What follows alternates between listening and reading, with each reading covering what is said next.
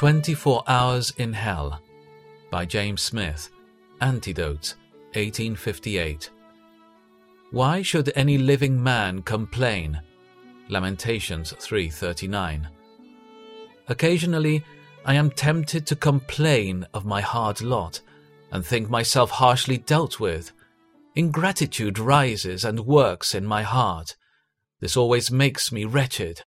I then find it profitable to look down into hell and realize its horrors and agonies as my just deservings. If anyone ever deserved to go to hell, I did. If justice was ever honored in a sinner's damnation, it would have been in mine. If anyone was ever saved by grace alone, I am the man.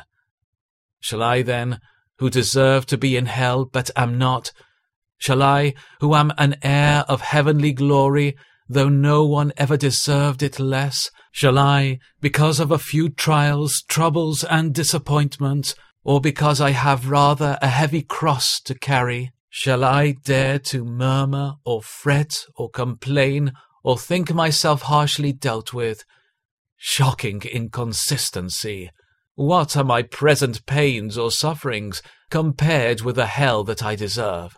All the afflictions that I am called to endure here on earth cannot be compared with only twenty-four hours in hell. And yet, my desert is not to be in hell for a few hours, but for ever. Surely, every lost soul, every damned spirit, will be ready to upbraid me if I complain of my present lot.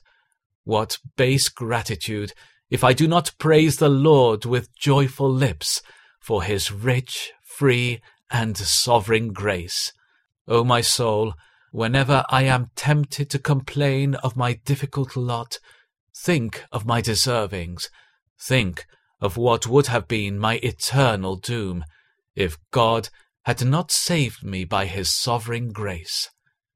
Yes, I do find that looking down into hell silences my complaints, awakens my gratitude, and humbles me in the dust before my God.